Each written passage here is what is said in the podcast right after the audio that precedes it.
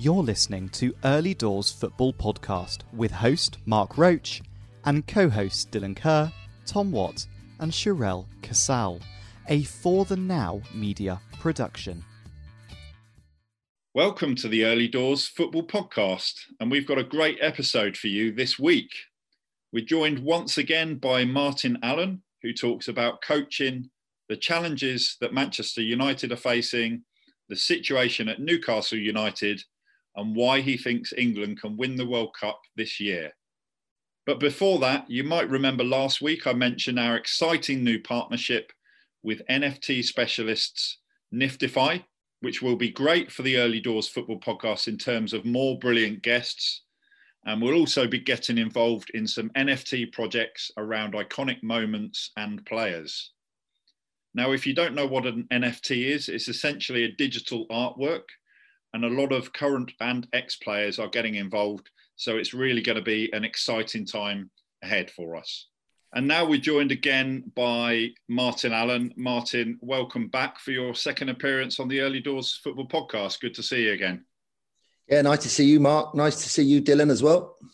Great to see you, Paul, As always. And Dylan, you uh, you've got an extended break, haven't you? Because you your next match is not until middle of February, is it? I think.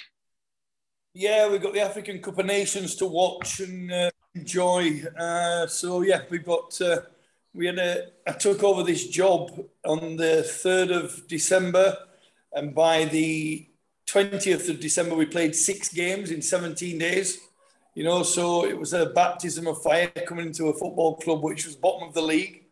Uh, don't know the names, don't know the positions, don't know the caliber and you're having to play uh, three times in a week. So it was very, very tough. So this break's going to do me the world of good. Uh, as Martin will know that, you know, when, when you go to a club, you have to have at least a couple of weeks to find out who's what and what's who and who, who your players are and, and who you can trust and who, who are the born leaders, who are the ones that are wasting your time. And I never had that opportunity. So, um, I won one, drew three, and lost two. Um, so six points out of 18 isn't good enough, but you know the potential's there and, and the possibilities are there to hopefully keep them in the league. But you know, in, in, in South African football, it's it's a very very tough league because everybody's everybody's similar to everybody else. So the only teams that are really really you know above anybody else are Mamelodi Sundowns who are buying everybody and they, they've got the money. So yeah, it's been tough. It's been tough, man. But you've uh, you've been in Durban, haven't you? you have a nice little uh, little holiday, or are you still working while you're there?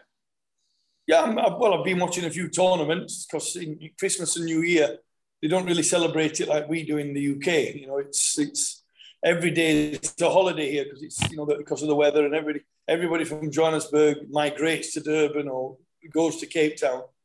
So you know, basically, it's been keeping things um, you know, going. But you know, we're supposed to report back on Wednesday. This is where Martin will not. Well, Martin will know that she's been to Africa, but you know, on Wednesday we're supposed to report back for training.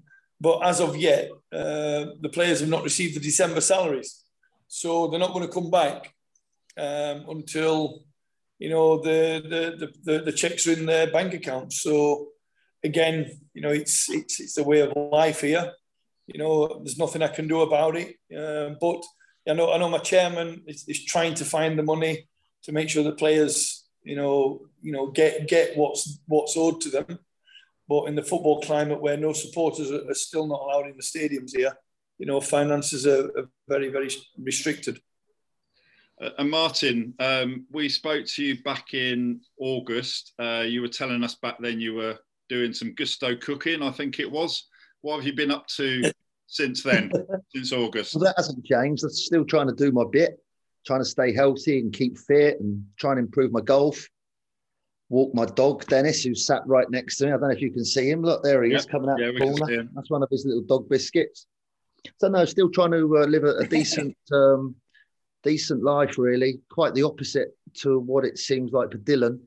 And I, have obviously been in that situation where teams have been bottom of the league when I've taken over and uh, it's very very stressful for the manager very very difficult for the manager and um, You know, it's a real drain on your well-being, on your mental well-being, physical well-being, and um, you know that's that's I I probably have had or did have enough of that sort of situation that Dylan was uh, talking about. Um, I just don't really want to be that uh, that type of manager or person again. Martin, you know, like. Sorry, sorry, Mike. Going back on what we, we, we previously spoke about about you know how difficult it is now, and you know somebody somebody asked me the other day, and it was a really and it was an it was an English South African. Um, you know, he's been in South Africa forty odd years, and you know he's been out. You know, he, he emigrated with his, his dad, and he said to me, he says he doesn't watch, he doesn't enjoy watching football anymore. He said he doesn't, he, doesn't understand, he, doesn't understand why, you know, it, it's changed the way it has with, you know, the VAR and the rules and the biennial um, World Cup may happen and all that lot. He, and, he, and he's a massive, massive Man United fan. He's born in Ipswich, so Ipswich is his local team you know, and it's it's really, really, you know, in, and and to, to actually see a football fan like that actually, you know, sat in a bar, you know, on, on Boxing Day, you know, watching Boxing Day football, and he and I'm saying, you're not watching this. He went, no, I just don't enjoy it anymore. And, and Martin, I just wanted to come back to you on on that note. When we spoke to you last time, we were talking about um, what job you'd like. I think you said manager of Barbados would be your ideal job.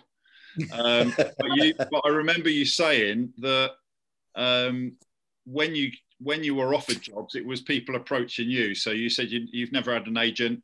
Have, have you had any um, approaches since we last spoke about any opportunities? Yeah, I've had a couple of um, couple of people give me a quick call and say, "Would you be interested?" But normally they make those calls while there's still a manager in place.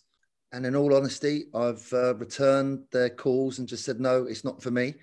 Um, I, I, don't really want to put myself through that anymore. I, have got some nice little jobs that I do do. Um, working with West Ham, I do quite a lot of work with them on. On, I do all their work on match day hospitality. I do a little bit of work with the the Premier League on different little bits and pieces, and I do some work with the FA on a little few little bits and pieces. So um, I've got plenty keeping me me busy uh, keeping me ticking over. And um, I can go and watch those games without the stress and without the uh, the drama, and uh, observe and uh, and enjoy. And, and Dylan, um, his new role came about out of the blue, I think, Dylan, wasn't it? And you from finding out that the the you were in for the role to actually being offered the job was was um, you know very short space of time. Is that Martin? Is that how you feel that your next job might come about, something will come out of the blue that actually takes your fancy, and you think, yeah, as long as everything's right for me, then then I'll go for it. Is is that your no, thing? Mark, there won't be anything right for me because I'm not going to do it. it's uh, it's just I just don't want to do it anymore. It's um, I think if you lose that drive and that motivation and that uh, desire, um, and your positive energy and your enthusiasm and your motivation uh, to be the first into the training ground, to be the last away from the training ground, to go home and have a kip, have a bit of tea, and then sort of six o'clock, um, get in the car and then drive all over the country to watch, say, reserve games or lower level games where you might be able to sign players. I did that for I did that for 15 years, and um, it took its toll. You know, I was out Monday, Tuesday, Wednesday nights. I never had a clue what was happening in EastEnders. Um, it was like that just wasn't. I didn't even know it was on or what was on. It just had no interest. I was just total, total focus. And uh, once you, that starts to wane, um, being on the uh, M6 in traffic 11 o'clock at night on the way back down from Manchester, and you're not getting home till three in the morning because there's been a crash. Then you've got to be at the training ground for seven, and then you've got to take training. It takes its toll. And if your results are not good and there's pressure from above, there's pressure in the media, and you've got unhappy players, then um, it makes for not a nice life. And um, I've been there in a few situations like that, and I don't really want to put myself back into that scenario. And, and do you understand what Dylan was talking about with the fan who doesn't really enjoy watching football anymore with VAR? And do, do you kind of um, is there elements of that for, for you that you're not enjoying football in, in general as much these days, do you think? Uh, well, I think the VAR is uh, improving. I think it was far better than the delays that we had. Um, was it last year? I thought that that certainly put me off. But the uh, the Premier League and the FA and the referees, whatever they are, they've certainly improved it. Certainly has. It has improved. It needs tweaking, and it will be tweaked, and it will keep getting better. But it's not something that's just going to come from a couple of years ago. This new idea to be absolutely perfect in one hit. It's going to take time. Do yeah, I enjoy Martin, the style of football now with all the possession and the keeping the ball, retaining possession, very few shots, teams defending with 11 in their own half to stop the opposition breaking through. It's certainly a different style of uh, play. I saw Man City last week and they were absolutely unbelievable to watch mm. at Brentford. It was a brilliant, I think every Brentford fan clapped them off as well at the end. It was just the most magnificent performance without a centre forward. Uh, Foden was playing in that little number 10, but not up front. So was Grealish. And I mean, can you imagine 10 years ago, a centre forward at five foot eight, five foot nine, playing in English football? You could not. No one would have been able to predict that. Yeah, but like I said, Martin, you know, when you when you when you said that game, you know, it's like you know, and I'm going in from from an African point of view you know, I just whether we, we, we whether we're two 0 up or we're two 0 down, I just keep playing, go and play as as I did as a kid, as I did, you know, go and play, go and go and express yourself. You've got the ball. All we can do as a coach is just help you, you know. And sometimes they listen, sometimes they don't. When they don't listen, it kills you, you know. But when they do listen, they get it spot on. And like I said, I've just watched Dylan, sometimes they listen and they're not good enough. well, yeah, I'll, I'll, to be honest, Ali, I'll, I will agree with you there. But, you know, and, and I'm trying to envisage this, this return to uh, my team is supposed, supposed to come back on Wednesday. There's no way on earth, you know, I'm, I'm going to get them back on Wednesday. Maybe one or two will turn up. But I know the majority, because they haven't been paid, they're not going to come. And, and I just, that, that infuriates me because I'm doing all all the work myself. You know, and, and I'm like you, pedantic. I'm not driving up and down the motorways. I'm watching TV. I'm watching analysis. I'm trying to get everything right because it is a big, big job here, Martin. It's a massive job. Moroka Swallows are the, the oldest club in South African football. And as Mark said, I didn't expect the job. I got a phone call. I was walking to the pub uh, on the beach. It was 32 degrees. I get a phone call. My agent says, You've been to be at the airport for two. You've got a meeting with the chairman at four. Within 30 minutes, it convinced me that it was the right club, it was the right atmosphere, and his ambitions and his dreams. And then all of a sudden now, you know, I'm finding out that you know I've got I've got a, another stumbling block in front of me, but it's my responsibility. I've got to do the. It's the the onus is on me because I've got the job. So I don't know, Martin. Sometimes I think you've done the best thing in doing what you're doing um, because it, it, it, it's what the passion that you had as a player and as a manager. You know, other people have. Uh, uh, do you not think other people have taken that away from you? Um, no, I think uh, as you get older, and um, I'd say very. Uh, I got good advice when I was a young footballer from my dad to put my money that I made into my pension. And I, obviously, yeah. I didn't make millions because you know I was just bang average footballer but everything I made went into my pension. Um, so I always knew in the back of my mind my my sort of retirement date would be 55. And uh, believe it or not, uh, I was 55 last year. Believe it or not, and um, so I had my pension to live on. Um, yeah. Kind of, I think in the back of my mind, you would know probably subconsciously that you were going to work through to that 55 period and then just say, well, hopefully I should have enough and just to be not comfortable, but just to be able to live okay. Um, and don't certainly don't get me wrong, I'm not super rich. I ain't got a great big house and a, a Ferrari, um, but I can just live okay and be comfortable. Um, yeah. Rather than put myself for for probably my last ten years uh, through the uh, the hassle that uh, is involved in uh, running a football club. So you, you, I know you mentioned about the dynamics of football, like it's possession based now, and you know, what, what, why has it changed, you know, so much from when when both? I mean, I'm a year younger than you. From from when we both played, you know, the emphasis was get a corner, get a kick, get as many shots at goal, get as many crosses in the box. Make sure that you, you hit the big man up front and, and, and either running behind for the flick on or, you know, support him. You know, and, you know, why do you think that's the, dynamics in football has changed, especially in the last four, five, six years? Yeah, that's a real um, big, big question. And um, it's probably a long discussion.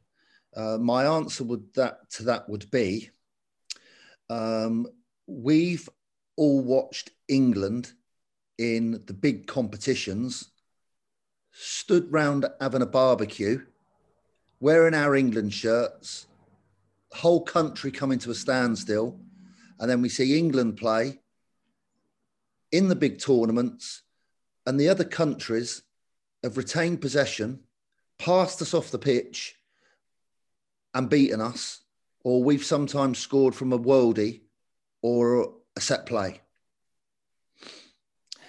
The introduction of academies and an improvement in younger coaches to educate young coaches to study ball retention, um, different styles of football from South America and from Spain, overloading the midfield, having rotations of positions.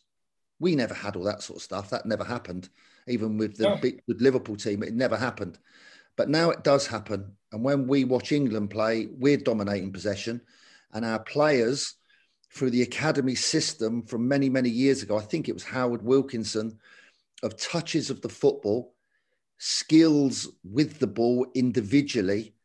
We never had, we had, we used to all rave about Glenn Hoddle, and then there was Paul Gascoigne, um, maybe a bit of Chris Waddle, yes, some John Barnes. But now the overall skill level, you'll see centre backs being able to bring the ball down out the sky and clip it with the outside of their boot out to the fullback. You even see goalkeepers now playing as an extra player.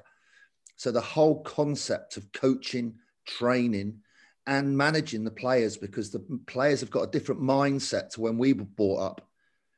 We were brought up was if, if you were going to get told off, or I was at school, you were going to get hit with a slipper or the ruler and you did what yeah. you were told, else if not, you were in serious trouble down the headmaster.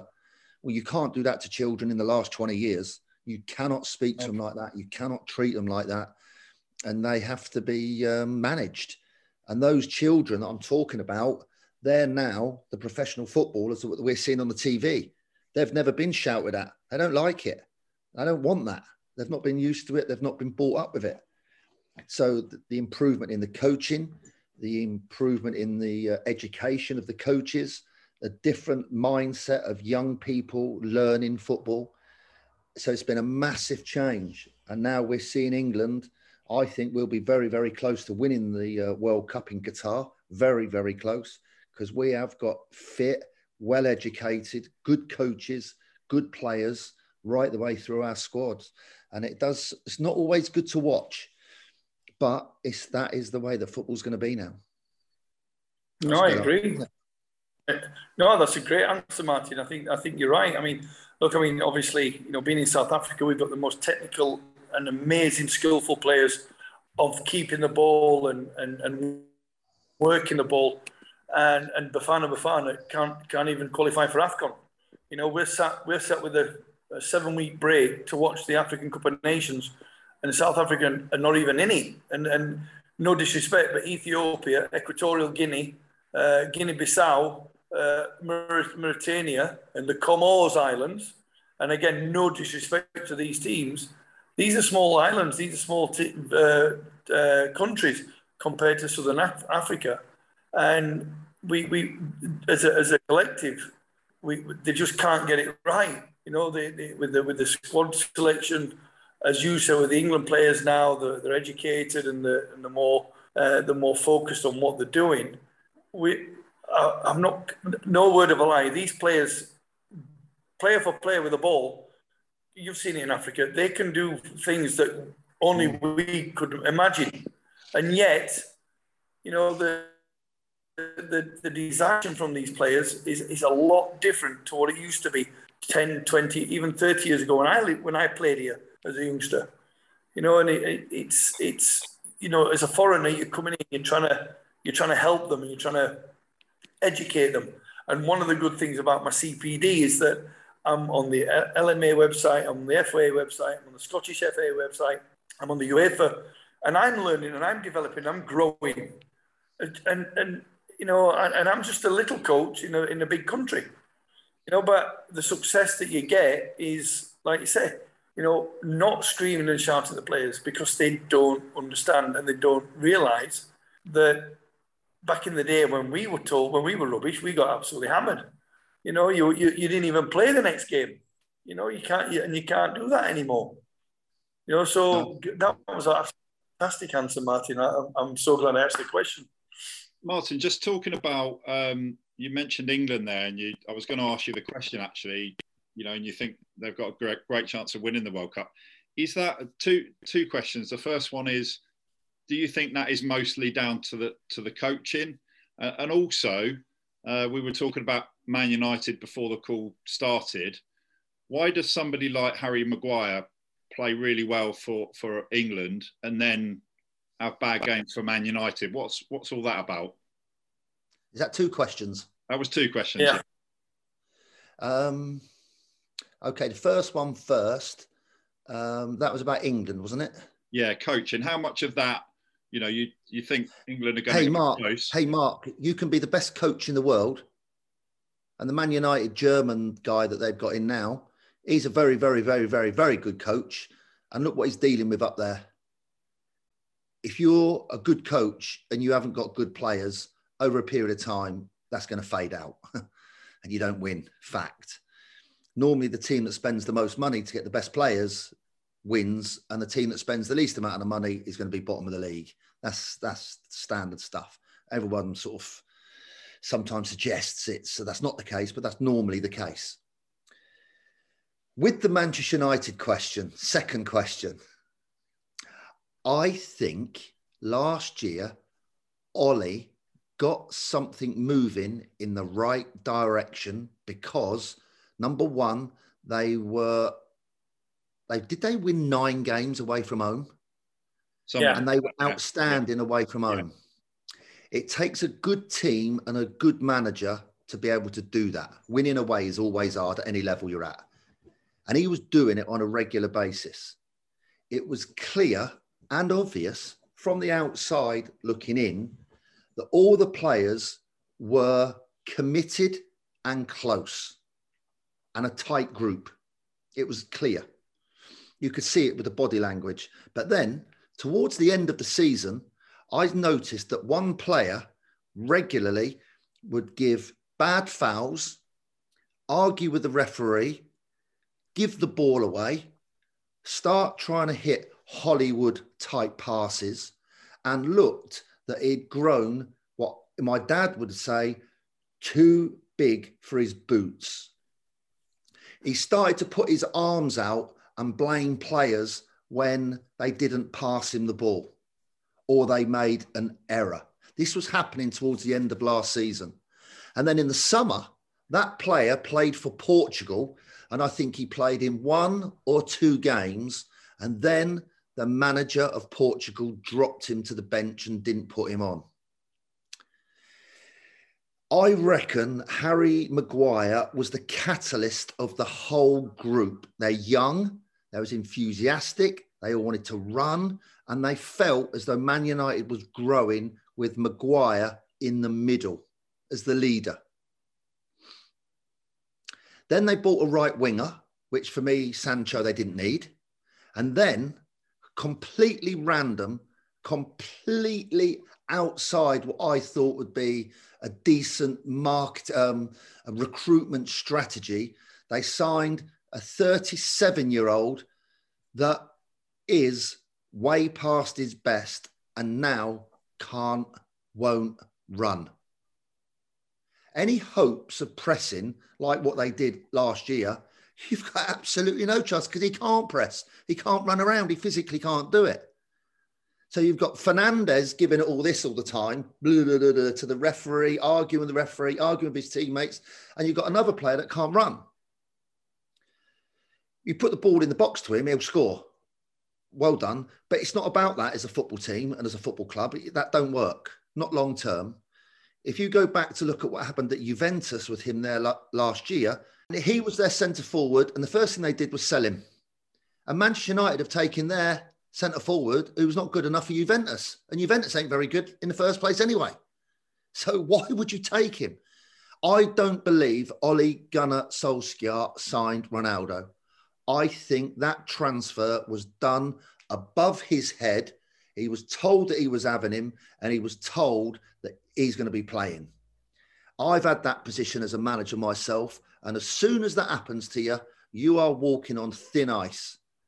The rest of that squad of players would have seen the amount of money that he's earning, and believe it or not, even if they do earn 150 grand a week, it would still naff them off. So I think the unity, the camaraderie. Yeah. No, I agree, Martin. I do agree with you there.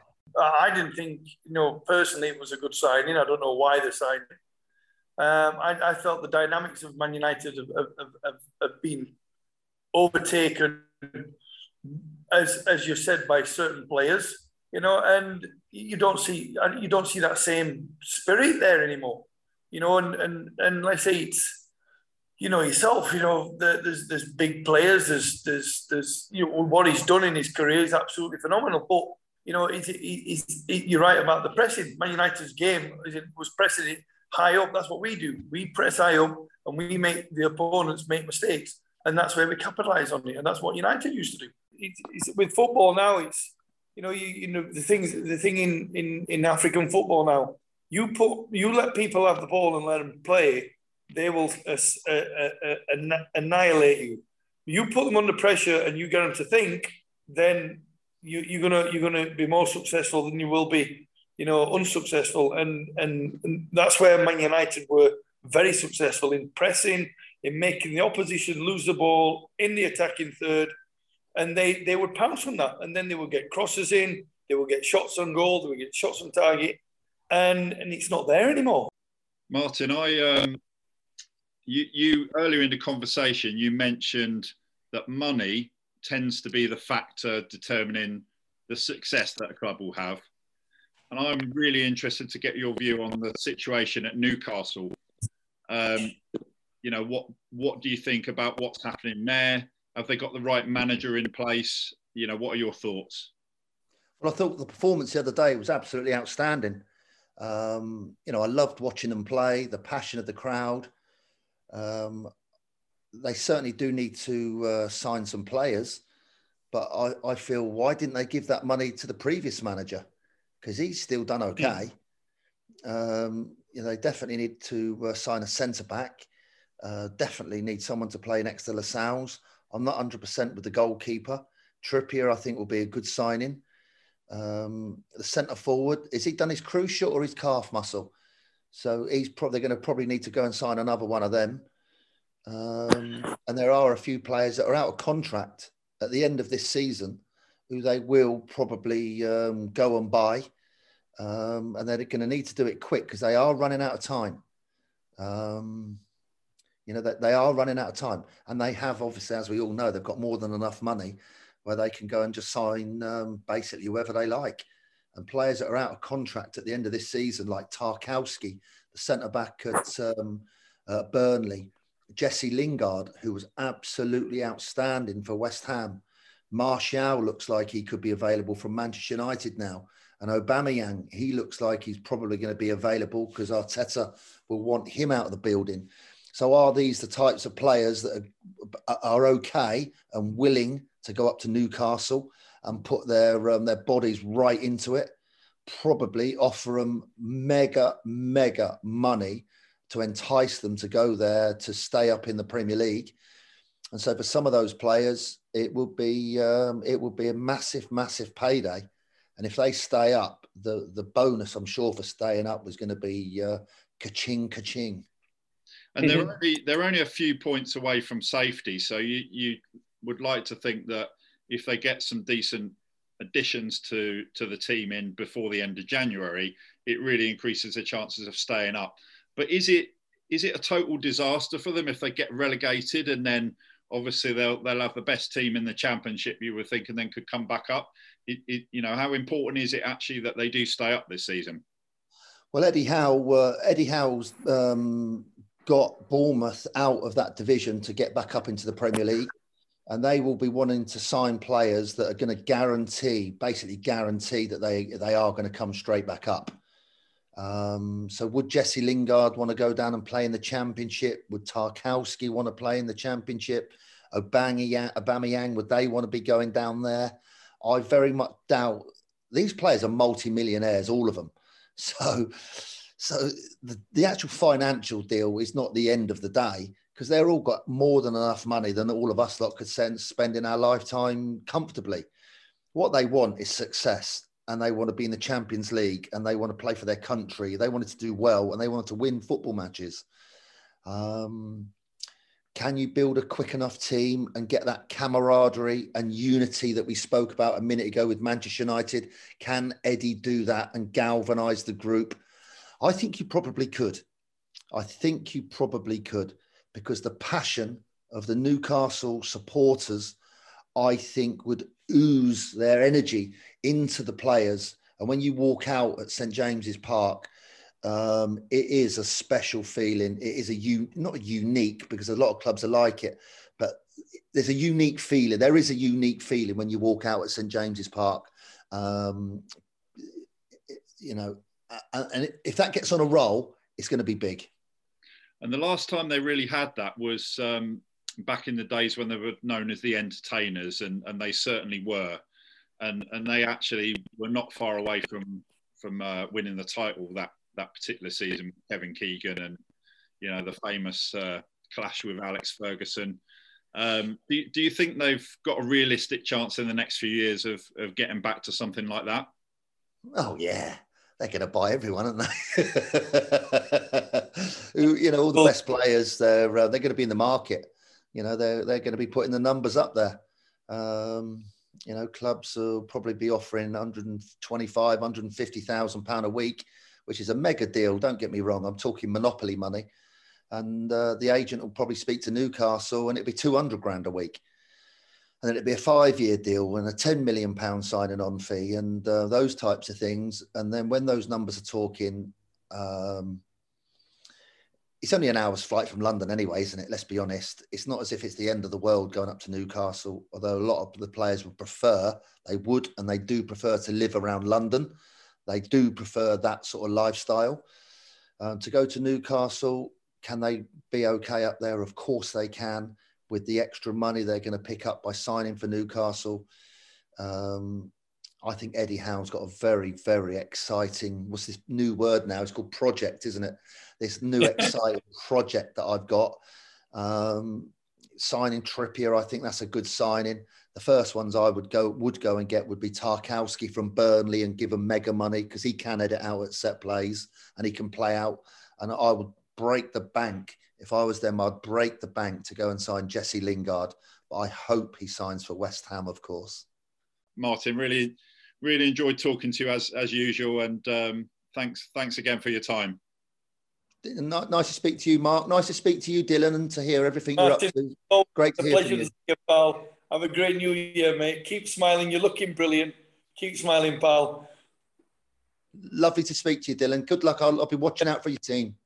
And now I'm delighted to introduce Eddie Hertsenberg to the Early Doors Football Podcast. And Eddie is a former professional player in, in the US um, and many years of experience now as a, as a coach. Welcome to the show, Eddie. Great to have you on. Yeah, it's a pleasure, Mark. Thank you for having me. All these years, kind of being connected. Um, it's really an honor to be on this uh, podcast, listen to a couple episodes, and the entertainment and the knowledge that you've had on. So it really is a pleasure and an honor to be on with you. And, and I used to um, uh, be editor of a football website, Total Football. Eddie contributed to that. So we've known each other for about 10 years now. I think we were working it out, weren't we? And and I know that you're you're from Ohio, Eddie, and you um, you play professionally for Columbus Crew, which I think I'm right in saying was the very first MLS club. Is that right? Yeah, that's correct. Um, and you've gone full circle because you, have had a lot of coaching experience. You've you played professionally um, for indoor and outdoor teams in, in the US because in, in the USA, indoor football or soccer, as you call it, there is is really big as well. And then you went into coaching and just so much experience um, with, for example, Cincinnati Kings, a um, couple of other clubs, one called Dutch Lions, where you had quite a lot of experience there. Um, and then also, you I know you spent some time in um, Germany. So I think it was a year in Germany, um, getting your UEFA C license, and then back to the US, back to Cincinnati Kings, um, Dayton Dutch Lions again, and then um, you you also coached at um, Real Salt Lake and Utah Royals in Arizona. And okay. you've come full circle now. You're an academy scout with Columbus Crew. So back to where it all started. That's where you're from. So um, looking at that journey, was was that always the plan when you were a player? You wanted to go into coaching afterwards, or was it just kind of something that that happened for you? Um, I would, I mean, I would say it was kind of something that happened. That's kind of been the story behind my journey a little bit. Um, kind of everything uh, working itself out. I'm, I'm kind of open to new experiences and different challenges. Um, I would say once I did get started with, um, you know, the the Dutch Lions uh, more on, on, a on a second division type of level, um, I began quickly thinking about coaching. You know, and they were they were thinking about you know kind of the Dutch way and incorporating that here in the U.S. So those guys were were great in in in the sense that uh, they were starting something different and wanted guys to be a part of it and guys that were part of the club playing got the opportunity to coach and uh, that was kind of where the coaching kind of started for me for sure. And you spent some some time relatively early in your coaching career uh, doing your UEFA C license in Germany. So when you went from that um, football stroke soccer environment in, in the US, um, you know, as a player and then starting out as a coach, and you went over to Germany for, for a year, I think it was in Munich. Yep. Um, was that, what was that like culturally in terms of changes and, and the way that, that football is in, in Europe compared to the US. Did, did you um, see any sort of big differences?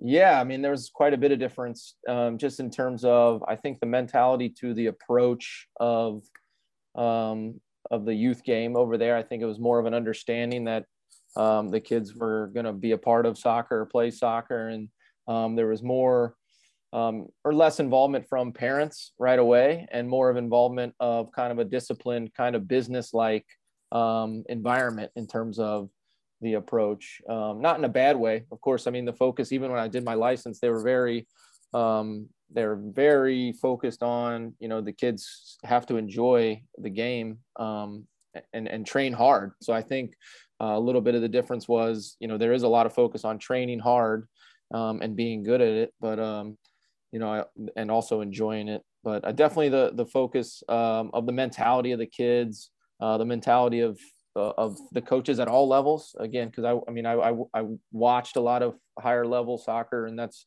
um, over there as well. But also was a part of and able to experience kind of the lower level and the lower level of the youth. But um, certainly the pro the approach and the mentality from um, the kids being disciplined and and training hard and just having like having fun but really really competing you know really doing it every day without even noticing it where sometimes you feel like you have to pull that side of it out of some some kids it seems like it was kind of in their nature over there. Well um, as a as an England fan live, living in England we know all, all, too well about the competitiveness of German footballers that's for sure. So um, did, did you did you find that that experience in in Germany because it, it was a pretty much a whole year that you spent out there were you able to bring some of that back um, and introduce that into the way that that you coached in in the US when you came back?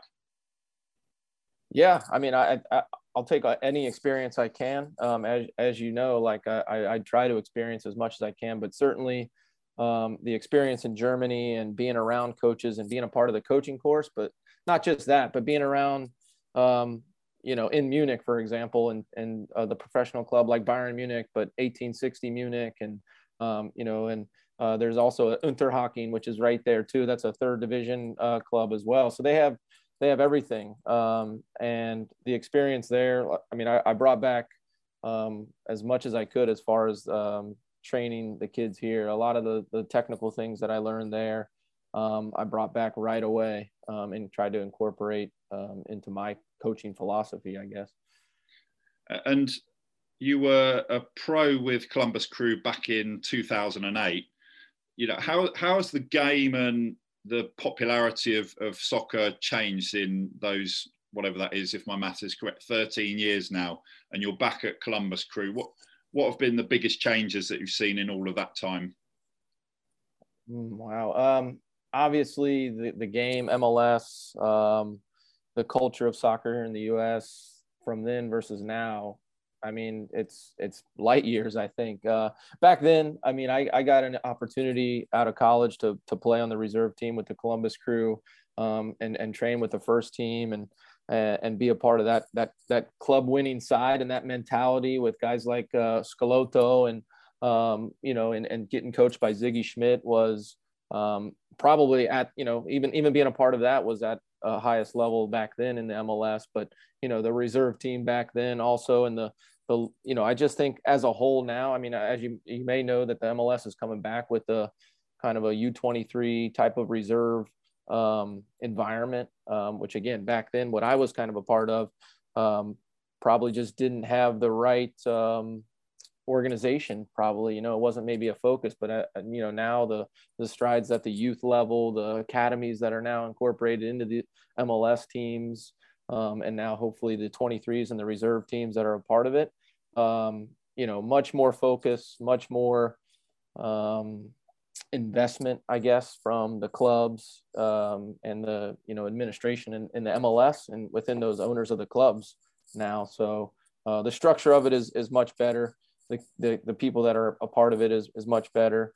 Um, you know, the kids now that are playing and training and are getting scouted and getting, being a part of these uh, teams are, are much better. So um, yeah, I mean, between now, between when, when I was a part of it and now um, light years better, you know. and you started as an academy scout at Columbus Crew in, in August this year. So um, coming up to, uh, well, four months now. Um, what do you what do you take from your coaching career when when you're looking for for talent for the academy who who obviously then you hope going to go on to play for the for the first team? Yeah well like like you said full circle. Um, it's been you know since moving back to ohio from arizona um, i've been able to connect with a lot of the the um, you know quality soccer people in ohio and being a part of the columbus crew and being in that environment um, has been great for me. Um, and it, it's just nice to be around um, those people, those coaches, um, and, you know, and of course those players, um, you know, and in terms of, you know, the Columbus crew have a, have a way that they want to play from the first team all the way to the academy. And, um, you know, there's, there's the type of player, but in general terms, you know, I think it's, um, you know, you, you look for the kids that really do, like we talked about, kind of enjoy and want to compete um, at those kind of younger ages. And obviously, you have to have a base of technical ability and uh, maybe a base of physical ability, um, you know, to be a part of that that program or a program that is in the, you know an MLS academy. Um, but yeah, they're they're you know they're, they're pretty clear on kind of the players they want to bring in, and you know at the end of the day, um, the the players that have that that good solid base of technical ability and and physical ability, but also the persistence and the the right mentality is is kind of I think what you look for, you know, kind of when you're looking at younger players in a higher level environment. Um, you know, you look for those kids that that have the right mentality to to train hard, to compete hard, to enjoy it. Uh, but obviously, they have to have um, the skill set to be a part of that. Which again, more and more kids today are are gaining that very early. You know, from um, a recreational base all the way to like an elite base. There's more information out there for the kids to watch, and there's more people out there with the information to kind of give it to kids. So, um, yeah. And, Eddie, what, what's the ultimate goal for you? Is it to develop players that where some of them will go on to, to play for the men's first team? Is that what you're looking at? And it, it, is it just the, the, the boys and the, the men's that you're working with or the women's as well? Well, you know, the, the for for right now, um, you know, I'm I'm with the Columbus Crew on Academy Scout level, so I get to help maybe evaluate new players that come in. I'm happy to be involved in training sessions and to coach players and develop players. Um, I'm at a, a, college soccer program here in Ohio, kind of coaching and developing kind of the older aged player um, as well, with the same maybe goal to play at the next level, um, whether that's MLS or USL or USL two, or um, maybe it is to turn around and give back to the game and be a, a coach. Um, but obviously, developing um, players and people, you know, for the next level um, is is is what my my goal is. You know, but being like I said, being around the MLS level and kind of the elite level coaches and those like minded uh, coaches and people um, that are you know at that level right now for our domestic league um, and trying to make you know the first team and the domestic league and the U.S. men's national team uh, better. I mean that's that's my goal is to just be around that and hopefully uh, help it and enhance it as much as I can. Well, Eddie, thanks very much for being a guest. Really great to speak to you and wish you well with that because obviously still it's a fairly new role. So I guess it's still a kind of a settling in process, but you know, really appreciate your time and um, perhaps we'll get you on a, again at some point in the future talking about, you know, development of, of players and seeing how you're getting on. Yeah, no, I appreciate the time and being on here and it was great to, to see you and talk to you. And um, I look forward to uh, listening to more of the podcast uh, that you guys put out. Thank you, Eddie, and we'll definitely make sure it's not another 10 years or whatever it was before. yeah. So, uh, yeah, not. Great to speak to you. All right, thank you. And our next guest is John Gubba, who is a football filmmaker and Manchester United fan. And he's been working on a series about Man United called The Religion. And John reported on football for the Sunday Mirror for 27 years. And as well as being an independent filmmaker, he also provides content and media services to multiple broadcasters. My first question to you is what has it been like for you to um, work on Manchester United projects as a fan? Well, thanks, first of all, for having me on the show, Mark. Uh, yes, I mean, I think as I've got older, uh, my sort of passion has taken over from my career in a way because I started off as a journalist and then I became a filmmaker when it was more trendy to become a filmmaker. Uh, and I made films for many different football clubs. And I haven't just done sport, I've done other things as well. But as I've got older and I've got closer to Manchester United, which is the team that I supported from the Stretford end, I've become more entrenched and made more films. So sometimes I've got to be careful and make sure I'm actually making money and not just doing it because I want to do the project. So you talked about the religion. And for me, all football fans, I think, can identify with, with that because whatever your team is, it becomes a religion. And for me, it is my religion not in a religious way, but it's it's the thing that I think about mostly, and uh, it affects my mood. So, you know, I got involved with making films with some of my heroes. I mean, I, my, when I grew up watching George Best, Bobby Charlton, Denis Law, I've been lucky enough to make films with all three of those. And then probably about just over a decade ago, I got recruited by Man United TV.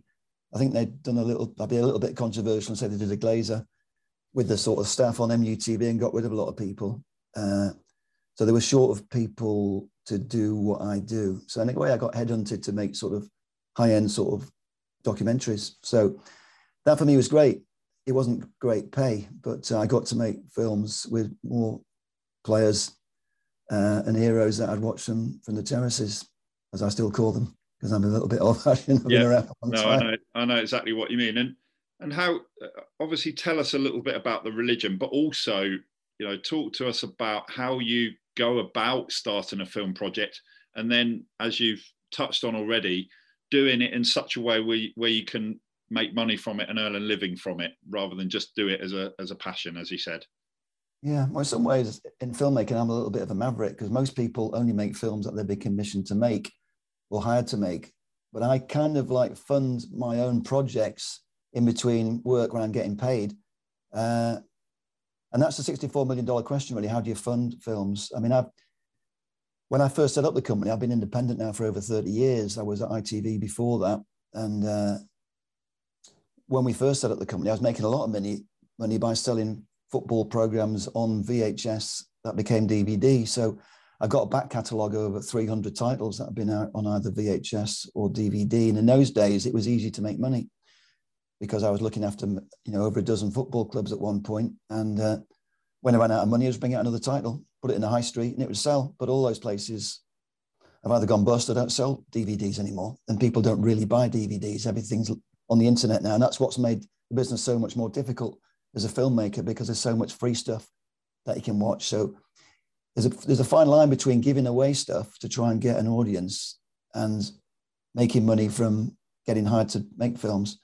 But then, of course, you've got the whole YouTube brigade with fan channels, and some guys are making quite a lot of money by doing that. But I'm never going to be in that market where I'm going to be on every day slagging off the team because that's not what I do. And unfortunately, that's what makes the money. And that's really changed the whole of the media for me, not just the fan channels, but social media on, on mass, really, because it's a lot easier to criticize and get an audience by criticizing. And I put the old the old school media in the same boat really because you know one of my pet hates is the fact that most journalists can write a negative story but can't tell a positive story to save their life and i kind of in a way become uh, poacher turn gamekeeper and uh, you know i do call out media quite a lot when i think they're making it up because i think increasingly now the media do make it up and i think it irritates not just people like me but the general people at home because people are not stupid. They know when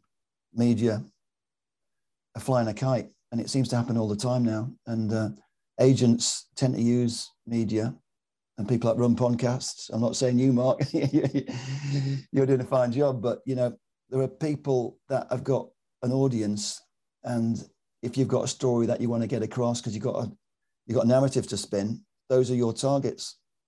And I think that's the world that we live in now. So I'm kind of old school insofar that I try and make quality, but it doesn't necessarily make money, and it's harder to make money. It's easier to make money by being uh, mainstream and tabloid TV style uh, and aiming for the mass market. And the mass market only really want to know what's happening today, who we signing tomorrow, when's the manager going to get sacked, and that kind of thing. So it makes life a lot more difficult as a creative filmmaker who wants to make quality programs.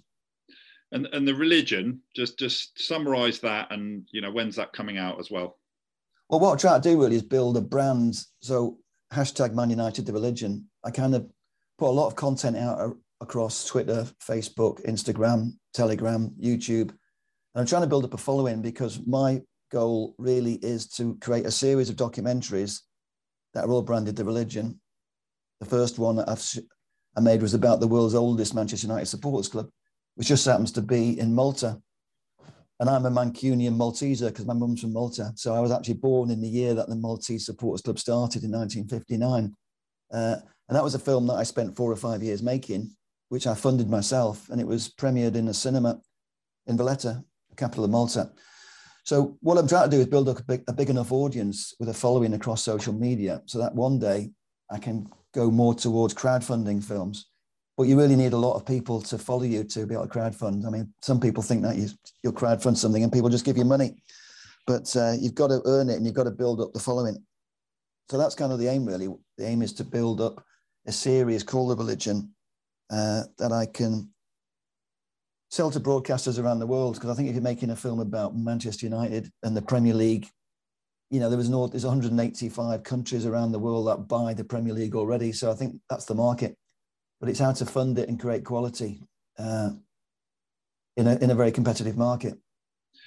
Yeah, and uh, I know that you're not the only Gubba who's had a career in, in media, and and uh, the Gubba family have got links, as you said, with with Malta. I know um, you're related to broadcaster Tony Gubba, who's sadly no longer with us, and, and I actually worked with Claire Gubba uh, in my early days as a sports journalist.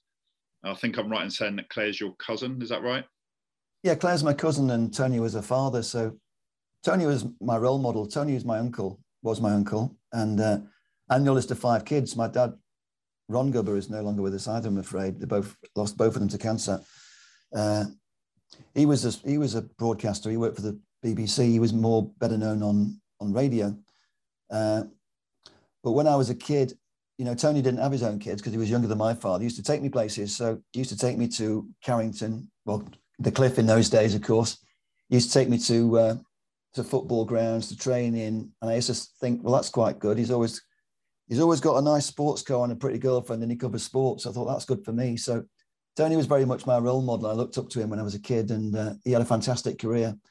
And he was in an era really when it was easier to become well known because there was only the BBC and ITV really, and there was only three commentators, three main commentators. You had John Motson, Barry Davies, and Tony was the number three commentator.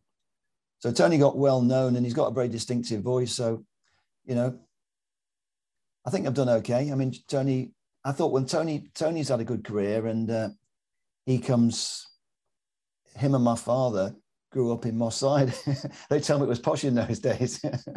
but they were both Man United fans. And uh, funnily enough, their father, my grandfather, was a Man City fan. Uh, but back in after the war, uh, United and City both played at Maine Road. And I feel lucky. I've had a good uh, time watching United. Obviously, City are the top team at the moment. Uh, but for me, Manchester's always been red and always will be red. And, uh, you know, our big rivals really Liverpool. Uh, City, City, City have got great fans, but I, have always seen City as a local club in Manchester. Oh, sorry, that's a bit of feedback from me. Apologise. I'll pick that up again. City for me has always been a local club in Manchester, whereas Man United is a global club. A bit. The only team that comes close to Manchester United in my lifetime has been Liverpool because they've got massive fans around the world. When I've travelled a lot, particularly in places like Asia, Liverpool is massive. Uh, but then you've got clubs like City and Chelsea that have built up a modern following. You know, and you make you create history, and City have been doing it now for 10 years, so that's a long time. You know, I used to make good money out of selling a, a, a DVD called Man City Match of the 70s. And part of the selling point was they hadn't won a trophy to, since the 70s. But unfortunately, we can't really say that anymore because they're winning trophies every season.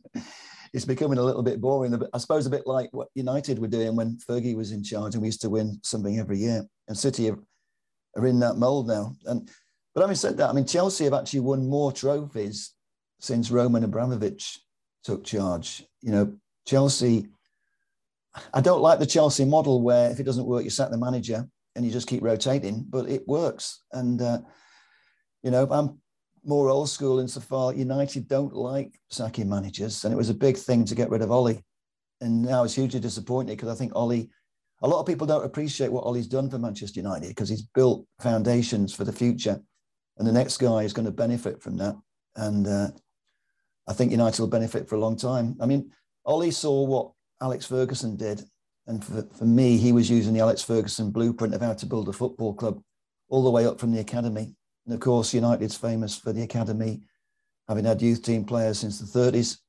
And it wasn't it wasn't Matt Busby that started the the academy. It was uh, the chairman, uh, Gibson, uh, who uh, had this vision for creating players because he saw a lot of other clubs who were wasting money by spending too much, and he thought, well, let's let's get our let's let's train our own.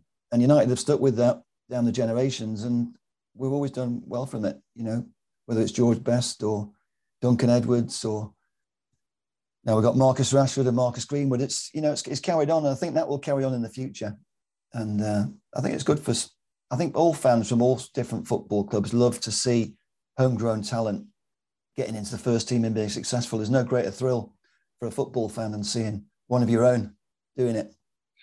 Uh, but having said that, um, my final question to you is about Ronaldo. Obviously, you know, a, a legend as a Manchester United player before he came back. Uh, burst back onto the scene, if you like, at Old Trafford, and everything seemed rosy for a while. What do you think of that situation with Ronaldo being back now? Well, I think Ronaldo was always destined to come back to Old Trafford. I remember filming him in Portugal when I was doing a documentary about Nani, and it was clear he had such so much love for Manchester United. That soon as he saw us and the fact that we were from Manchester, he was very helpful and he wanted to be, you know, he wanted to help us out. I was at the game when Ronaldo made his his second comeback when it, when made his comeback, his you know second debut, and it was it's it's kind of incredible how euphoric everybody was, uh, and it was like you know we've got Ronaldo back, we're going to win everything, but obviously it didn't go according to plan, and you know I think it it made it more difficult for Ole because he wasn't expecting to have Ronaldo, and uh, I think that's possibly one of the contributing factors what cost him his job, not the fact that we've got Ronaldo, we, we had to get Ronaldo, but I think it needed a bit of time to find a new way of playing with Ronaldo in the team. But Ronaldo is just a freak of nature. I mean, he can carry on playing for a few years yet, and uh, you can never stop Ronaldo. I mean, uh, the Champions League games that we're seeing this season has been unbelievable. You always know that when Ronaldo's on the pitch, you can win the game because he can do the he can do the impossible, and uh, I think Ronaldo has come to United to cement his position as the greatest footballer of all time, and he knows that if he can win trophies with Manchester United, it kind of puts it beyond doubt, really. Because you know, for me, the greatest player that I've ever seen was Georgie Best, and uh, people I know that saw Duncan Edwards say he was the greatest. But when it comes to breaking records, I don't think anybody can compete with Cristiano Ronaldo. All right, John. Well, great to have you on. Thanks very much for your time. And and your new project, as we talked about, is called the Religion. So look out for that. And um, let's uh, let's see what happens with Manchester United over the, the next few years and how Ronaldo might be involved in that. So thanks very much, John. Thanks, Mark. And now it's time for football fans from around the world again. And I'm joined this week by Paul Dorsey, who's a Brighton fan in Baltimore in the USA. Welcome, Paul. How are you? I'm doing great. How are you? Yeah, good to good to meet you. Our first guest from from Baltimore, uh, although not the first from from the USA. And um, just wanted to start by asking you, Paul. I mean, you could have chosen any any club in in England, but um, you chose Brighton. Why why did you why did you choose Brighton? Yeah, I think it was just always kind of part of my DNA was just always to kind of go for that smaller team. So I didn't really want to be a top six fan. I was from, I'm from Baltimore, so our baseball team's not very good. So it was just kind of that lovable loser type of mentality. Um, started following Brighton. I can't remember how exactly in 2012, and really got into the family in the playoff semifinal. Obviously, you know, didn't didn't go our way. Lost lost to Crystal Palace that year. Um, obviously, I didn't know about the rivalry back then, but that kind of really brought me into the into the fray, and and I was just really disappointed when we when we ended up losing. And I, that disappointment really felt like the catalyst for me to not just follow the team, but actually be a supporter and, and actually have that part of my fandom over in the UK instead of just all over here and being in the USA, you you mentioned one of the the main sports over there, but but why why football and why English football? Yeah, it was really kind of growing in popularity when I was growing up. So the Premier League was on ESPN maybe once or twice a weekend, but definitely a lot of the people in my close circles, a lot of my friends started becoming fans of you know of Chelsea, of Man United, and so I kind of had an eye on soccer at that point. Um, and then it was just kind of you know watching the games, keeping up with Brighton when I became a fan, and you know just having that connection. I think social media really helped out too. So being able to follow, um, you know, BBC Sussex, for example, uh, follow the team on Twitter. You know, that was really kind of what elevated it from just kind of a casual watching Arsenal, Man United, or whatever game was on that weekend to being able to have that connection with Brighton and that community and have you managed to uh, get over to Brighton to see any any games, and how often, if if you have? Yes, I've been over twice. The first time was actually I went um, up to Blackburn to watch Brighton. I it ended up happening that that I went up to Blackburn instead of going to the Amex first time, but went there, went in the away end. It was snowing. Brighton ended up winning for the first time in about a month, and it was just if that if you know if I hadn't been a fan before then, that was an unbelievable moment. Um, and then ended up being able to go to the Amex um, in 2018 for the Brighton Crystal Palace match. And that was even crazier, honestly. It was just such a great environment before the game, being in the town, being in Brighton, seeing everything that I had been told about, and then having been actually at the stadium and obviously beating Crystal Palace 3 1 definitely didn't hurt at all. So that was, you know, it was a magical a magical experience. I hope that you know as as soon as COVID is over, I can be able to get back over there and take in some more games. Uh, um, we we often talk about favourite players, but I want to talk to you about the manager Graham Potter. He's you know one of the best English managers and Brighton up into the Premier League, and um, we're midway through the season now. You you've got one of the, the, the best English managers in in the game what what does what do all the Brighton fans yourself, you know, other Brighton fans in the states think about Graham Potter and what he's doing?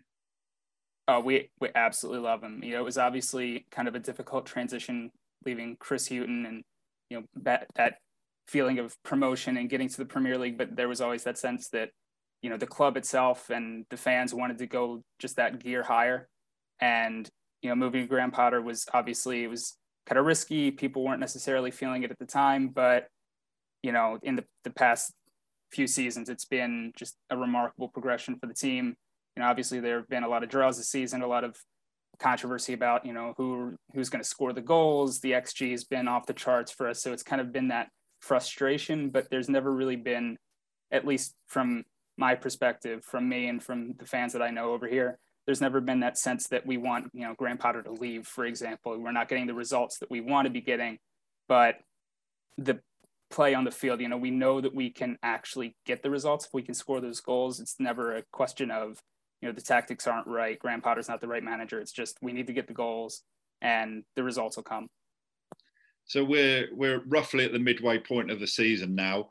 How how are brighton doing at the moment compared to what you thought they might do at the start of the season what you hoped for? It's been astronomically better than i thought it was going to be you know obviously there's that sense around the club there's always that talk that you know we want to be a top 10 team at some point in the future um, I know that some fans, you know, that I've seen on Twitter have kind of taken that to be okay, it's going to be this year. And I think that kind of the more majority view is that's down the road a bit, um, just kind of growing into us being a, a solid mid-table team. And I think that's kind of where I thought we would be this season, you know, getting more of the results that we should have gotten last season.